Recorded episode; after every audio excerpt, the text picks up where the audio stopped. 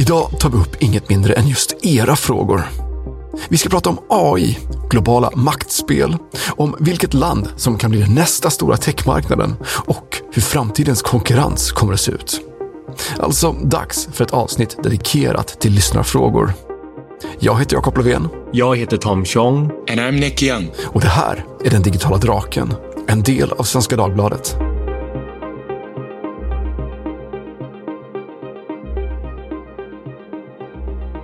Jag börjar det här avsnittet genom att ringa upp min äldsta vapendragare, Tom Chong.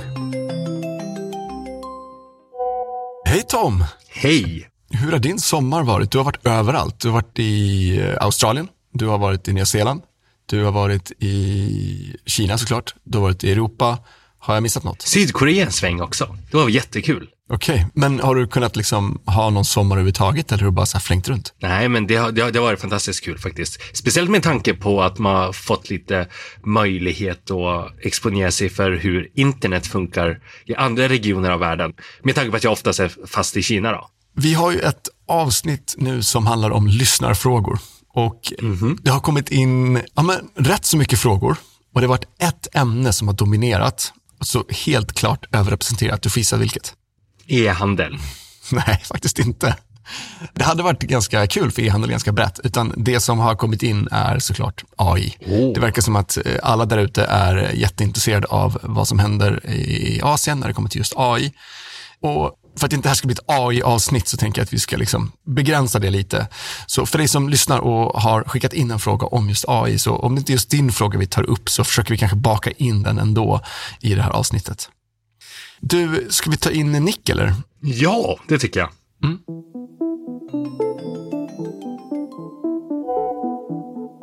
Hey Nick, are you there? I am. So, um, where in the world are you? Well, I'm I'm I'm in my bedroom closet, but I'm in Shanghai right now. Mm. You are both in your closets uh, because that's the best sound quality. Like people who don't do podcast maybe don't know this, but it's a like constant struggle finding rooms with good sound quality. Yeah, and closets are yeah they're it. Especially, I would say in Asia or China, where most apartments have pretty thin walls. It's not like if you live in like Stockholm or Sweden, sometimes you have apartments with like really thick walls and at least mm. there's no noise from like neighbors and whatnot. But here, over here, we're just, you know, we just need to be lucky because at any given moment, my neighbor's son could decide to start practicing the piano and then we're screwed. We can't record. But unless it's a really good piano player, because then we can just use it as, as background. Yeah, unfortunately, he's not. oh, he sucks. Before we get started, I want to hear about like summer in Shanghai. What has it been like? Has it been like extremely hot or has it been rainy? So I haven't been gallivanting all around the world like Tom here. So I stayed in Shanghai through typhoon season. And oh. luckily I haven't been caught in a typhoon, but now my house is being attacked by flying cockroaches that are trying to get away from the storm, apparently. So I've spent the last three days, no joke, running around the house trying to kill cockroaches, trying to smack him with my slippers. It's a very Chinese thing. You can kind of imagine. Kill him with my broom. Really? Yeah, actually. We were just talking about before we um, pressed record. We were talking about both of your closets. Uh, Tom has this walk-in closet and is like super roomy, and you're sitting there. And then your closet is a little bit more cramped, and now you're saying that you have a lot of cockroaches as well. And Tom doesn't have that problem, so I'm I'm thinking maybe there's a there's a connection there. I aspire to be like Tom Xiong, but you know, reality bites. We're barely making it here. okay, um, we'll see how many questions that we have time for, but let's just steam ahead. So, the first listener question of the day comes from no other than our friends at Svenska Dagbladet. Hej, Henning Eklund på Svenska Dagbladet här. Eh, en av de stora frågorna som vi bevakar är implementeringen av ny AI-teknik i näringsliv och samhället. Så jag undrar om det finns några kulturella, historiska, politiska, andra aspekter i Kina och Asien som påverkar hur AI tas emot och integreras där jämfört med i väst. Tack! Wow, interesting question. So, you know, when we talk about like AI in China and AI in the West, and, and AI in the West is very dominated by, you know, chat GPT and that kind of conversation, right? And I think uh, for a long time, if we look at a longer perspective, the, implementation of AI has been uh, further ahead in China. I'm going to stick out my neck and, and, and say that when it comes to like business and society and so on. So what is the reason for this? Who's pushing for it? Is it, you know, a cultural thing? Is it political? Where, where do we see it going? I think actually the topic of AI is a really good example to explain the differences between the business climates in China versus a lot of Western countries, mm-hmm. Right? Because you can turn your argument and say the other way around, which is that thanks to OpenAI and ChatGPT, an American company has managed to get mass adoption of AI technology because you have researchers, you have people need to do homework, etc., etc., actively using AI tools to improve their own productivity and therefore their contribution to society. And then, you know, we can question about whether it's right or wrong to use it for your homework, but that, that's a different topic. In China, you see the application of AI actually more centrally steered, i.e. it's being more locked out to the general public or small businesses or entrepreneurs, but it's more concentrated on a few very large actors. Either it's ByteDance has been fantastic at doing this for, you know, video image recognition and recommendation algos, or it's Alibaba Taobao doing it for e-commerce, or it's being used in the transport industry by a few selected players, etc. So obviously then in that case, it's gone much deeper, much faster, but the ability to use that AI technology has been locked into a few very specific companies, and that's it. Hmm. Yeah, and that's the Chinese approach, isn't it? Just to keep something within a safe silo until we know how to control it and we know what consequences might look like if I don't know if AI gets out of control. And so that's something that China, as a you know a top-down oriented government, cares a lot about. But I do think that having looked closely at the AI space over the last five years, I do think that, you know, generative AI and LLMs represent a stark breakthrough. It's not that this technology didn't exist previously. I mean, it's technology development doesn't happen overnight. So it is, it's a steady slog. It's a, it's a marathon, steady progress towards what we see today. Hmm. But I think what OpenAI achieved with ChatGPT was applying a design layer on top of AI that got so many people to adopt it. And I think, Tom, you use that word and I love it because the difference is that in the past, people didn't have to take the decision to adopt AI. Like you would use facial recognition technology maybe to pay for something, right? Or to scan your credit card so it uploads all the payment details immediately. But it's not, it's not like you're adopting a feature, like inviting this AI into your life. You know, the same way as you said, people will do now just to look things up, to do a translation, to simplify, you know, their writing or to, to, to search up facts, researching for this podcast, for example. Like that's really adopting something to the extent that it now becomes interwoven into the fabric of everyday life. That's a difference. And I think that what we see in China, your point is really well taken, is that that hasn't happened until the government says, okay, this is okay. Th- this is something that we can control and go, go have at it. But there is, I go back to my favorite word tonight, anxiety around the potential for what generative AI can do to a lot of the, the jobs I see here in China. This is just one data point, but I've talked to a friend who works in the design industry and he does animated videos and he's spending so much time trying to learn about what AI can do to create videos. And, and sometimes to him, it seems like an uphill battle because, you know, every time he learns something new, the clients are also learning something new and then he loses a client because they find that they don't need him anymore and they can use AI to generate their own short videos.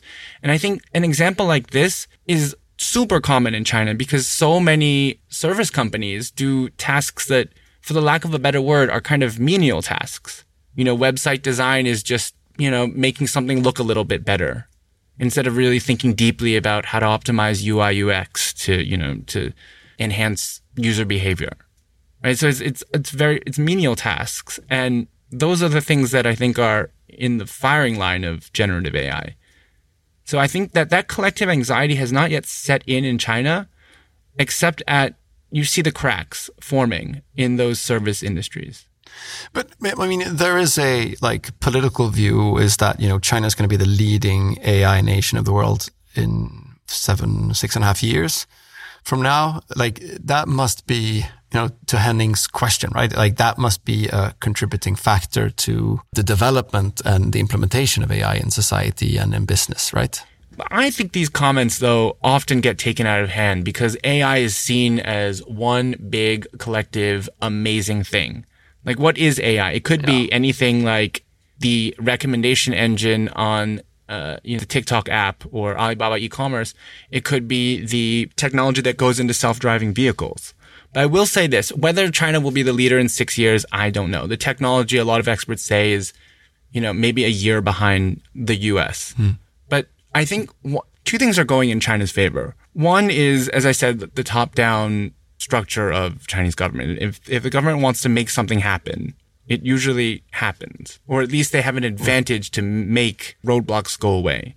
And so, you know, you see this with self-driving vehicles, right? Like it in, in the commercial space, in the passenger vehicle space, like if, if they want to enable self-driving vehicles to take to roads, they just pass a policy and make it happen.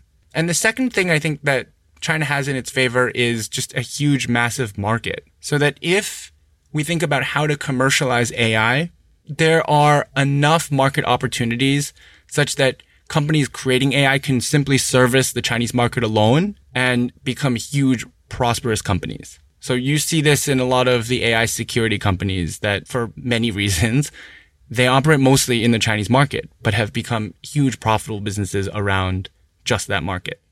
Maybe the US can achieve that scale, but I don't know if other Western countries have that same advantage.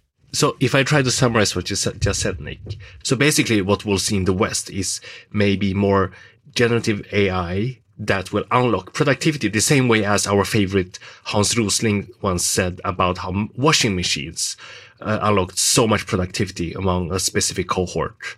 And therefore they could, you know, benefit the economy overall mm. more than just being at home washing clothes. Right? So whether it's, you know, my dad that are actually writing research papers, you know, on a daily basis and how he can use, you know, AI to make him 10% more efficient or 20% more efficient. So I think we'll see more of that in the West, while in the East or in China, we'll see very specific, super hard AI cases probably being solved first, whether that's self-driving cars or something more complex summarized very, very well. And I think those specific use cases are the ones that the government will spend a lot of time thinking about whether it's okay to let AI go a little crazy, whether it's safe. And they'll take a top down approach with ample regulation in place. We'll move on to the next question. So, th- this next one is from Sarah. She sent it over by email and she wrote Both the EU and the US are now picking up the conversation around a potential TikTok ban. How likely is it that they will be banned? And how are they mitigating that outcome? And what can other companies learn from this? So, a very complicated question. Uh, a lot of moving parts in this question. So, but I- I'll start with you, Tom they seem to be out of the woods for a while, and now for the last months, it's been a, topic of the town in the US Senate and so on about a TikTok ban. But is it really likely that this will happen? Actually, like six months or one year ago, I thought it was highly unlikely this will, this will happen. I thought, you know, that at the end of the day, it's not going to be a real ban because we got to define what a ban is, right? A ban is hmm. literally mm. that it's not available for use anymore. Right. But the further along uh, we've come throughout this journey, especially once seeing the Congress hearing and seeing all the sentiment around it and everything happened elsewhere, I'm more and more getting into the category of people that think actually something very close to a real ban will probably happen. That is uh, a change of uh, of view from your from your end. That's very interesting. I'm going to come back to that, but Nick, I want to hear your your thoughts as well. Like ban or no ban, what do you think? I want to give an, a more exciting, insightful answer, but I, I have to echo Tom's sentiment here because in the beginning, you think with that many users and a lot of people building their livelihoods on TikTok, you'll have a groundswell of support that could counter any political opposition in the US against TikTok. But I think in terms of banning TikTok, it's it's not really a social media platform. It's it's a proxy play for the conflict with China. Right. And in terms of domestic politics in the US, and I imagine in, in Europe it's something similar, liberals and the conservatives are aligned on one thing, which is the impending threat of China. And so because of this, I, I think there is political will, if not to outright ban TikTok, to limit TikTok's ability to operate. So, you know, we talked a little bit uh, before about TikTok's ability to become the next great e-commerce brand, you, you know, in the footsteps of Temu and, and Shein that, that takes over Western markets.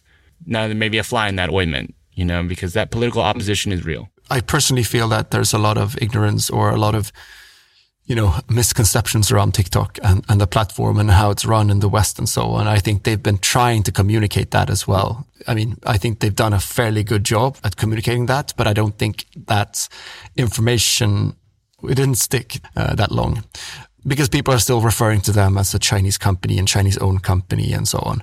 And I think that was what they were trying to do uh, a while back. But Tom, like, I mean, this is a very difficult question, right? But how do you think they're mitigating that at the moment? And do you think there's a, like a, an overall learning from for, for companies who are in, in China and in Asia from this? I actually think that ByteDance have executed way better on managing this situation than anyone would have expected. Now, it might not look like it considering they're still risking a big ban, mm. right? But my view is that they've done fantastic work to make sure they're not even banned yet. Hmm. Very rarely in history have the most powerful government in the world bipartisanly gone after a private company like this. And that company is still able to operate. That's insane what they have done so far. Yeah, well, so they've built the most addictive product in the history of American tech, and all the teens are on it. Like it's, hmm. I feel like it's a new beast. I mean, you could say they went after Facebook, the company formerly known as Facebook at that time, with bipartisan effort. But I just think that TikTok is a new beast. So, you know, you hear a lot of things about how short videos on TikTok can sometimes, you know, nudge somebody to think one way or another. And so its ability to influence public opinion is extremely powerful. I think that's the narrative. And I think what gets people scared, I, I speak from the US, but I, I, imagine Europe is very similar, is that the profile of TikTok users are very young, impressionable Gen Z, even teens. Yeah.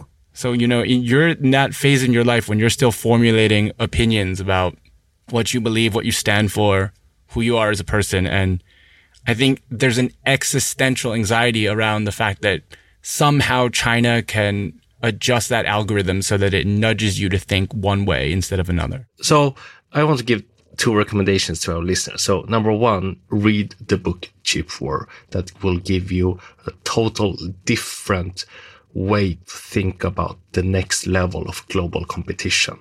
And this is about where the new oil is or why countries are fighting so hard about certain topics and what might happen. And when you understand how high the stakes are from a 20, 40, 50 year perspective, then you also understand that as any country, you're willing to go pretty far to defend your future.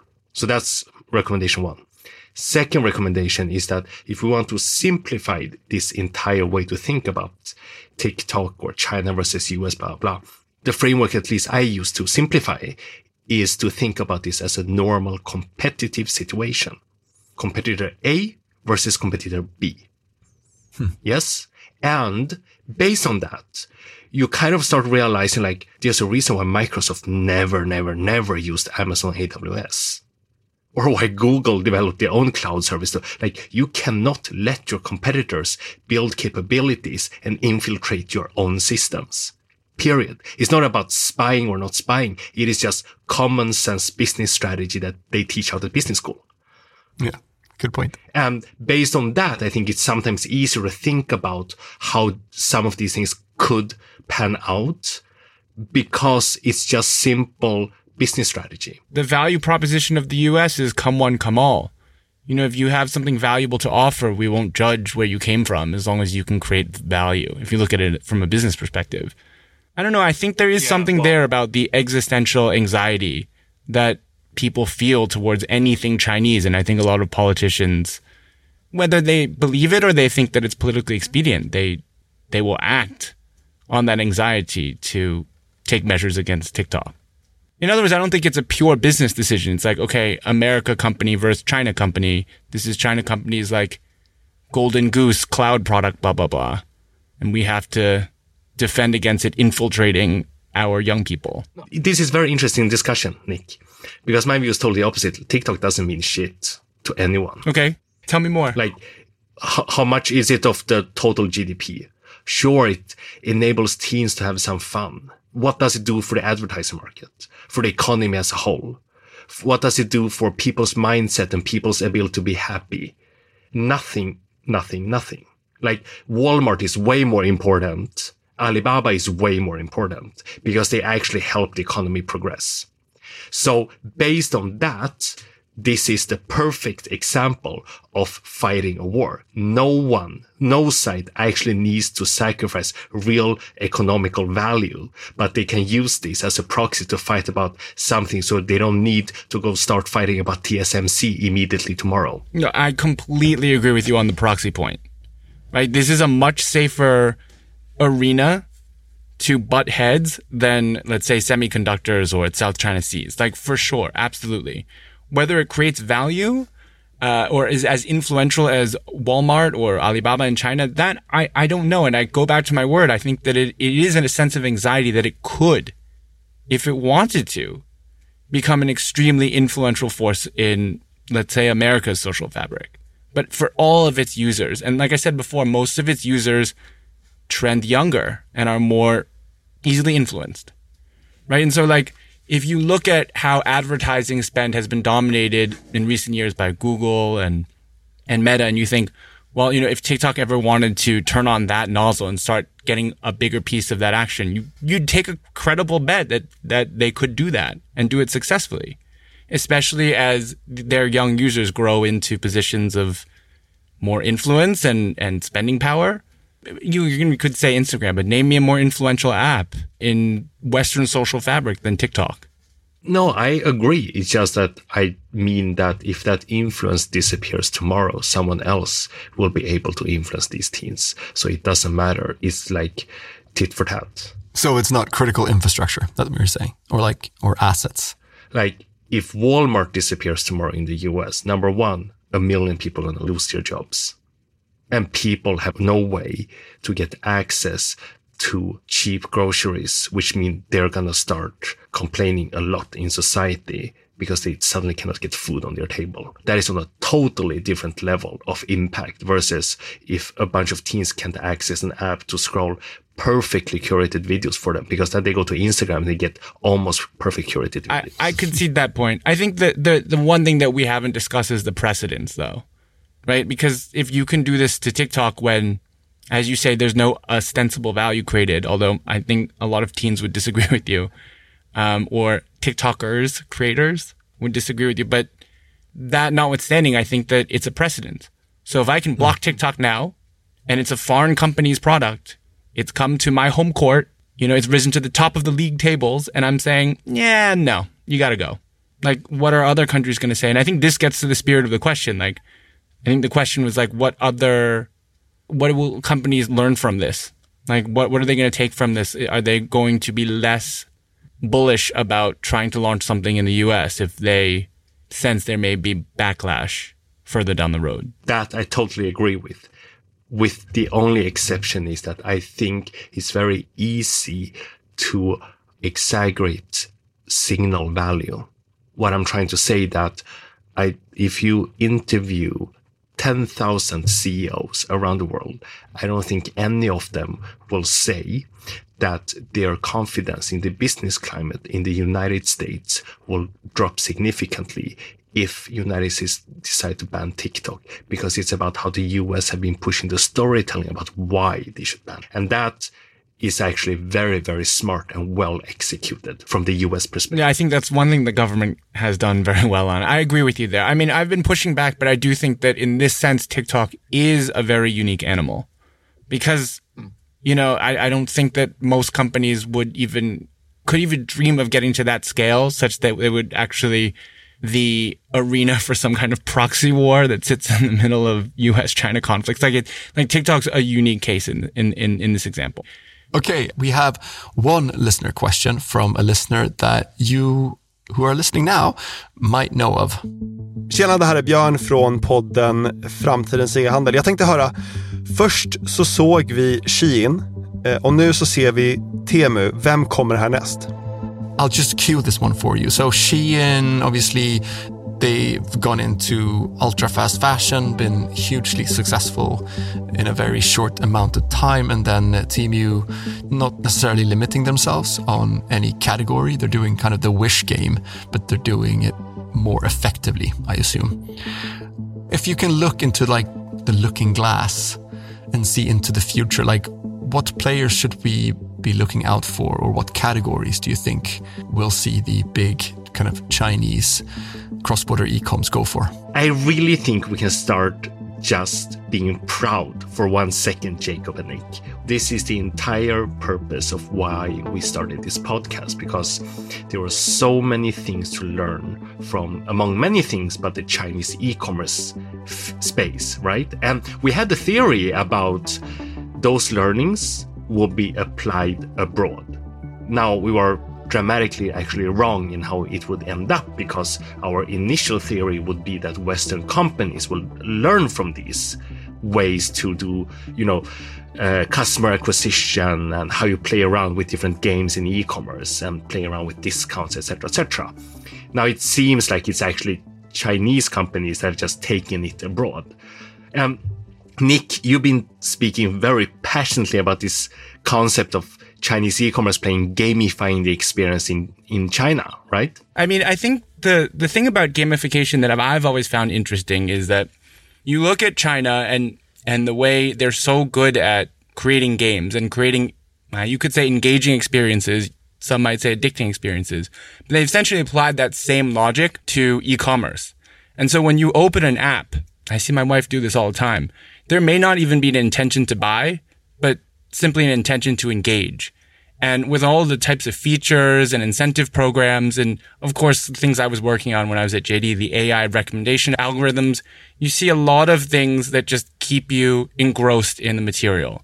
And, you know, if you're very close to collecting that next badge to, to move up in your like loyalty status, you'll go for that. I mean, I've started checking my loyalty status on various e-commerce platforms and like, like Ctrip, like a lot of different digital platforms. But the key here is that this type of engaging behavior, I haven't seen in the West. And it happened really quickly when companies like Shein and Temu went over there. I wasn't even in America at the time.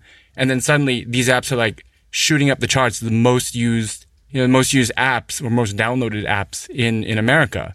So I was tracking this change because I was calling this three years ago and a lot of people, a lot of my family and friends in America were saying, like, this is really weird stuff. It's like, it's like looking at a Japanese TV show and you're like, oh, that's weird. That's like Japanese, you know, and, and when you look at Chinese e-commerce experiences at that time, it was like, oh, that's weird. That's something Asian, you know, and, and now it seems mm. very commonplace. Yeah. And for me, like fundamentally, this proves one thing, right?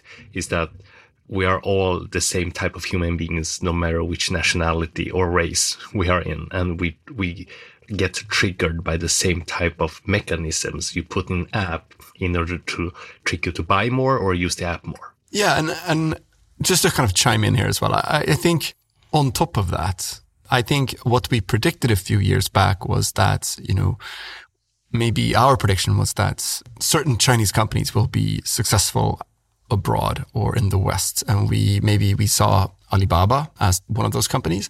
And then we talked a lot about like Tencent and what their next move is and so on, especially around social media and so on.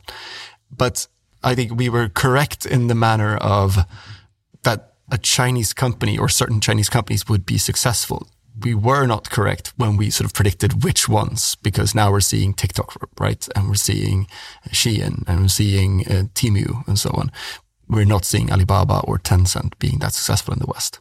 I, I just wanted to tease a point because what we see is incredible revenue numbers in like year one or year two of launching in the US uh, for Temu specifically. And Shein's been there a little longer. Mm. But do you think the jury's still out as to whether these companies can sustain their success?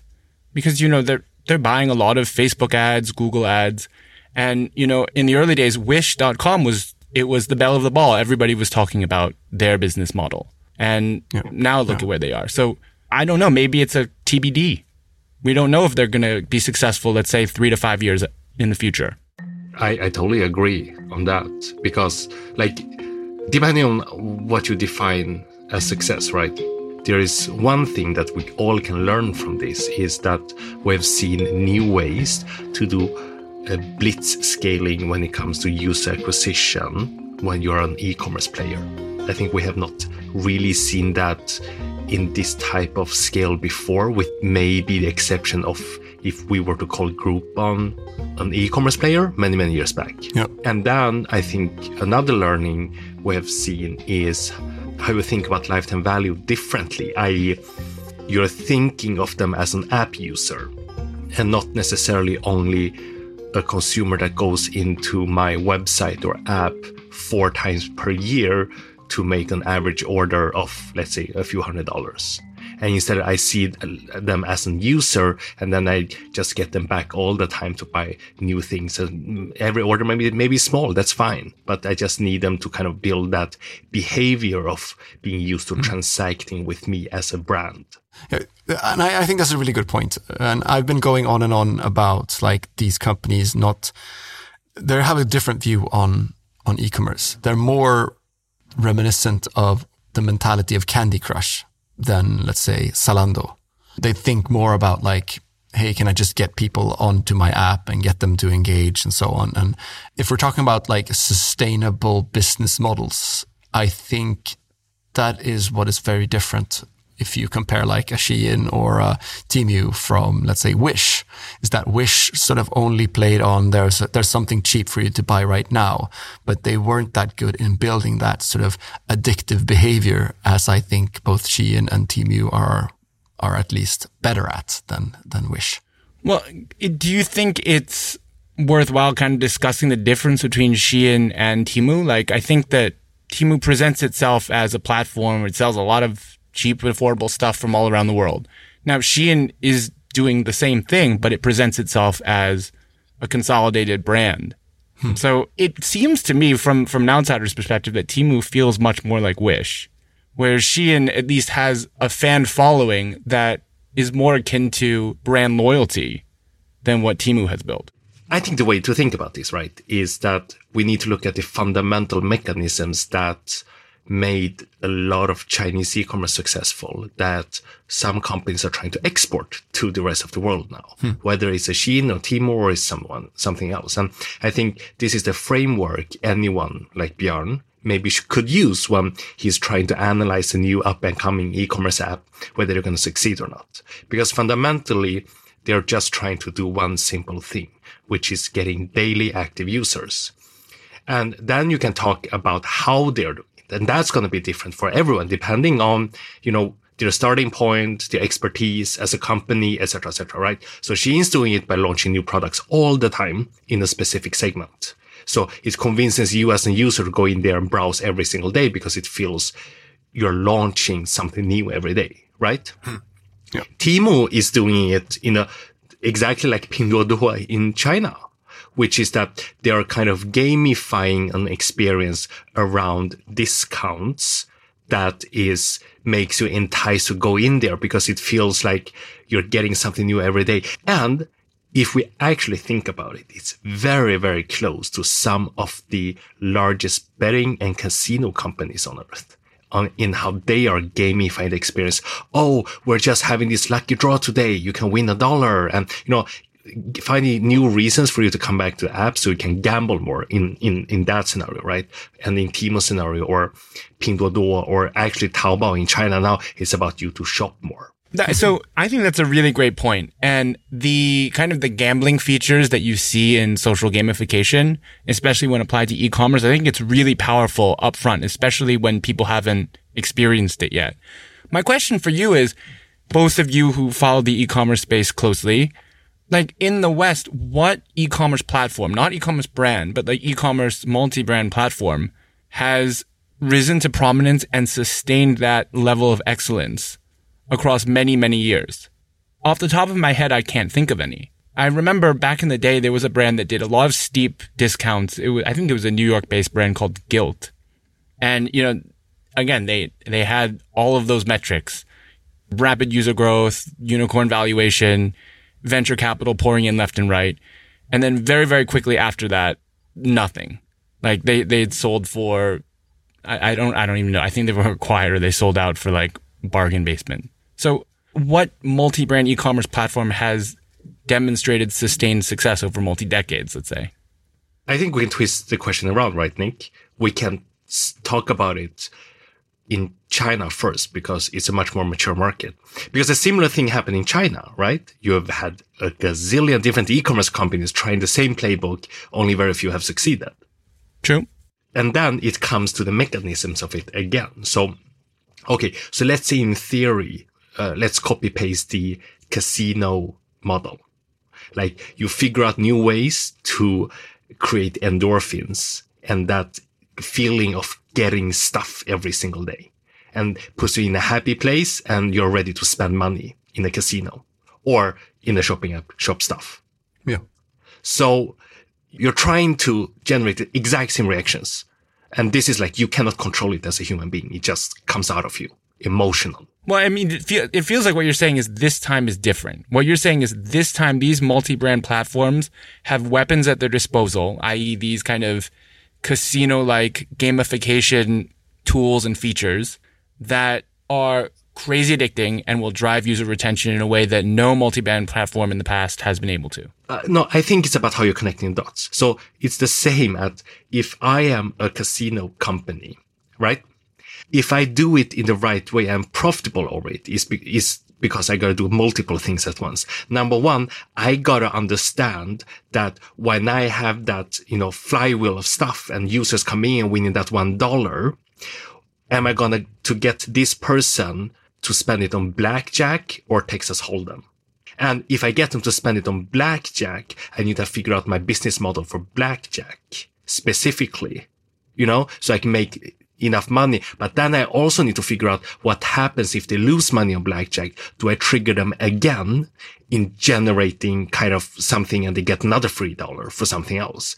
That from a lifetime value perspective makes sense because I can't just give them back a dollar every time they lose a dollar. So they're probably going to lose two dollars and I give them back a dollar and my margin is okay. So that entire ecosystem, me as an e-commerce company gotta figure out it's not only just launching one game in my app and then everything's going to solve itself. It's about understanding if I trigger them in of reason X, do I get them to buy shoes or fashion or something else? And what happens the second after they bought? Within how many minutes or seconds do I need to trigger them again saying that they got another discount voucher for another thing? And what is the flow? And that is actually tremendously hard to figure out. Like in theory, I can tell you how it should be, right? But in actual data, in real time, being able to figure out which user wants what, that is the competitive advantage. So if you have developed your own AI or your own like metric tracking system and you have your margins in place and your business model in place, then you can actually build out a system that automatically does that. But it's not super easy to execute. And so what your take is that Chinese entrepreneurs have a leg up when it comes to running e-commerce casinos. They have more experience. They've done it before and they can repurpose their business model that's been successful in China to other places in the world and sustain that success. Exactly. And because it triggers human instinct, it actually does not matter which nationality or race the end user is. I think that's the key thing that this has proven now. And you know what I'm doing right now? I'm buying underwear because all of this stuff that you've been talking, it's gotten me excited. So I, I took out my phone and I started scrolling because I remember I have a coupon that's going to expire, but I can only use it on red underwear, which apparently is good luck in China. I'm, I'm glad that you found like a bargain. So um, we're going to move on to the next question. But before we do that, I think we, we strayed a little bit away from Björn's question, which was, you know, do we see a specific company or a specific industry that is going to dominate, right? So gun to your head, Tom, company that we should look out for or industry that we should look out for? Björn, we've loved having you in this podcast, but I have no idea. I'm really sorry. I don't know is also an answer. Um, Nick, do you want to I don't want to know the answer because like I didn't know about Temu before it became like the number one downloaded app that shows how out of the loop I am. I didn't see it coming and I don't want to see the next one coming either. Hmm. Good answer. So we're going to move on to the last question of the day um, because um, we've been so eager at discussing these points. But I, I, think we have time for one more question. So it's a what if, who's next kind of question. So this is from uh, Robin, one of our listeners, uh, who also sent in uh, an email. And he or she, could be a she too, um, Hen writes, from a tech perspective, which Asian market will be the next China? And I assume like that person is meaning, you know, that we've seen a lot of innovation and it's been this kind of melting pot of, of innovation and, and technology and, and development for the last decade. So, um, where should we turn our heads towards, um, do you think, gentlemen? I mean, like from a just GDP market perspective, obviously very few markets in the world have the potential to become next China. Mm. But if we just think about what else besides the huge market, a way to summarize tech from China has been totally different ways to solve the same business problems. Right.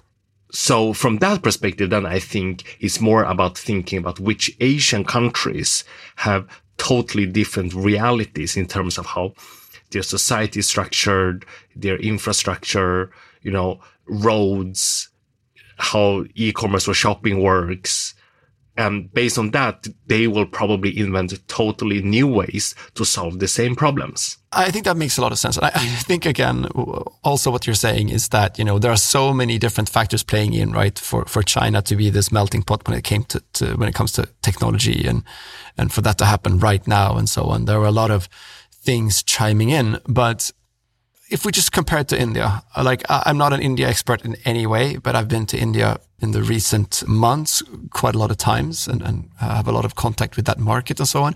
I think it's easy to get fooled by demography. And with that said, like you see similarities in just, uh, you know, huge ass population. Like there's 1.4 billion people in each market. And therefore, you know, a lot of us assume that, oh, well, then, you know, India will be next.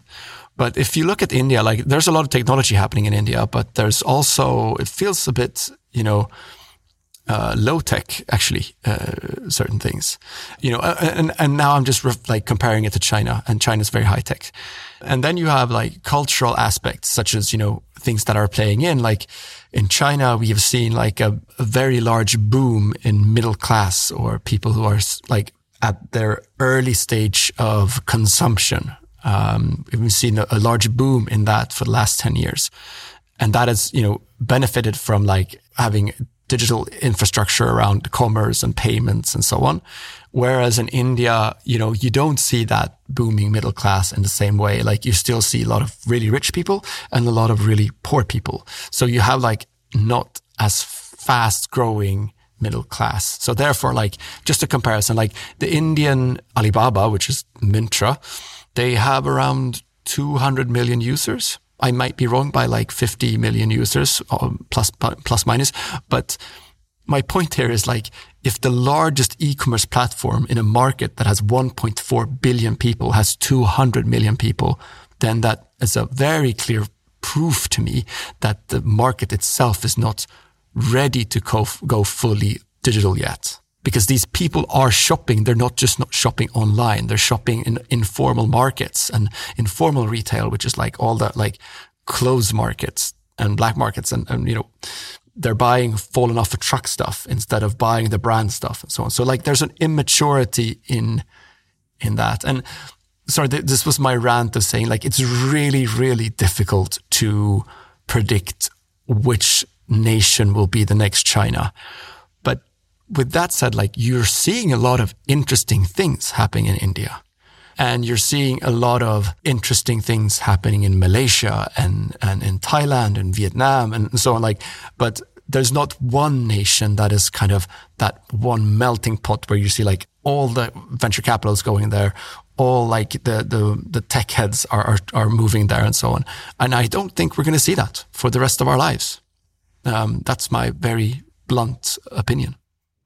Yeah, I totally agree. But I like if we talk about close seconds, maybe there are a few, but I think we gotta remember that all of this so-called innovation and everything happening usually has one source, which is dramatic GDP increase or dramatic source of funding, i.e., you know, a lot of capital behind. And yeah. that capital never comes from the private sector. It comes from a se- governmental sector first and then the private sector follows, right? And there's only one other place on earth right now where you're seeing concentrated excessive spending on everything from sports to tech to building new cities. And that is the Middle East. Hmm. That is exactly what I've been waiting to say because like who's going to be the next China? There's no next China. China's going to be the next China. Like, but the question is what region in the world may exhibit characteristics that we have come to associate with China? Yeah. And Tom, as you mentioned, it's that, that kind of bold top down government led spending on that vague word innovation and ecosystem that you see in the Middle East. It's, you know, what is it going to lead to? We don't know, but there's that bold approach to just putting money at a problem and attracting entrepreneurs from wherever without asking anything about what they're doing, where, where they came from and see what you get. Um, and incidentally, a lot of the companies building tech products in the Middle East are Chinese. I, I, just had dinner with a friend the other day who said that he's now contemplating moving his whole family from Shanghai, where it's super expensive to live and it's really competitive here, to Dubai. Because he got a really great job offer at a tech company and the schools are good there. And the company will pay for all of his kids' education. Like that scale of ambition in the Middle East is something that it kind of reminds me of those maybe about 15, 20 years ago in China when venture capital was equally as ambitious. It was like, you have a cool project, you're a good team, good background, we'll, we'll, we'll back you, we'll put money behind it and we'll see what happens. Yeah. We want to move fast. I wonder if, um, the Middle East builds the next TikTok product. It becomes like super popular in the US, like how American politicians would react to that. The only reason why I have an opinion of we might see a lot of innovation from that region of the world, especially from UAE and Qatar and Saudi is simply because of how many stories I've heard about great entrepreneurs choosing to move there because that's where they got funding or that's why where they have really big clients. And whether it's right or wrong, the only way I look at it is about, is that if there are enough entrepreneurs, really smart people going to anywhere in the world, stuff will happen from that place. And whether it's going to happen for that local market or it's going to be global startups, that's a different topic. Okay, here's a control question for you, Tom. You're a big football fan, yeah? Yeah. Um, I would say huge even. Ronaldo and a bunch of other people have, you know, joined clubs in the Middle East, uh, most likely due to a very heavy paycheck, yeah? Is that going to make them a superior football nation, do you think? No, but the purpose of that is totally different versus the purpose of attracting entrepreneurs to the region. The purpose of that is purely sports washing and making sure people don't criticize certain countries for really shitty choices they have made as a country. And with that, I mean the government in that country. Yes. While the other thing about getting entrepreneurs and funding their startups has been about securing future HQ locations for the next Facebook or Google or whatever of the world. And I think those two are totally separate and therefore very different how we think about it. Okay. Yeah. Yeah. Uh, I'll, I'll buy that argument. So to, to, to draw on that, the equivalent would be like in, on the football side, they just offered one of the best players in the world, Mbappe, like a billion something per year in salary, which is like 100x versus the highest. It is like insane number, right? Yeah. yeah. So the equivalent in the startup space, if we were to do that, is not to get 200,000 entrepreneurs into a country. It will be go to one company and tell them, I'll give you a billion dollars if you just move to my country. Yeah, yeah. Right. And that is not what they're doing. They're doing something infrastructural. Now, again, what's alike in both cases is that they're using checks to make sure you don't ask too many questions and just go there and work. Right. Right. That is the common denominator. Hmm. Definitely. thank you both very much. I think we uh, we went very deep in, into these questions, and uh, I appreciate that. So before we hang up, before we uh, conclude today's episode, I want to hear like Nick. Do you have any more plans this summer? Any fun stuff coming up? Uh, nothing planned yet, but all this talk about the Middle East is getting me excited. Apparently, that's where all the uh, that's where all the money is. And if Mbappe can get like a billion, how much does that mean I can get? Tom, what do you say? Put a price tag on it. How many zeros? I have no plans, but I'm actually very curious to check it out because I have heard a lot of things. So maybe that's in the plan. I would say less than a billion. You would get less than a billion. I would say that's my safe bet. yeah, thankfully, it seems like he's smart enough to turn down that deal and actually want to become one of the best athletes in the world instead of only looking at the paycheck. Hmm. I mean, that's uh, it gives me hope. So, Tom, uh, what about you? Any fun plans? Where are you going next, by the way? What, what's your next destination? Uh, hopefully, I'll have very little travel so I can spend more time in Shanghai and China. And, and what are you going to do? Are you going to have vacation or are you just going to work like you always do? You work like crazy weeks. Can I instead change the topic and give our listeners a recommendation about the podcast I've been totally obsessed with oh, yeah. entire summer. Is it called Digitala Draken? It's besides Digitala Draken, of course. Uh, and I, am sure most of our listeners have already heard this, but for the very few that haven't, The Acquired. It is one of the best podcasts ever produced, except for Den Digitala Draken. Yeah, I agree. That's it's a very good uh, um, tip for, for a podcast, definitely. And don't get scared away that the episode is like a couple hours long. They, the, the level of deep dive they go into stories about Nike or LVMH is not educating you necessarily about the company only. It's summarizing how the entire industry changed, how, what struggles the companies went through, how they solved certain business problems, but also how consumer behavior have changed over time in specific segment. If I were to recommend anyone that are thinking of doing the type of MBA that Nick did and spent a lot of money on. Don't do it. Just listen to the acquired. Save yourself $200,000. How do you feel about that, Nick? I'm downloading the podcast now. In shame. Tack till dig som har lyssnat. Jag heter Jakob Lovén. Du har också hört Tom Chong och Nicholas Young. Producent är Katarina Andersson och postproduktion görs av Kristoffer Folin. Vill du fördjupa dig i mer tech så besök svd.se.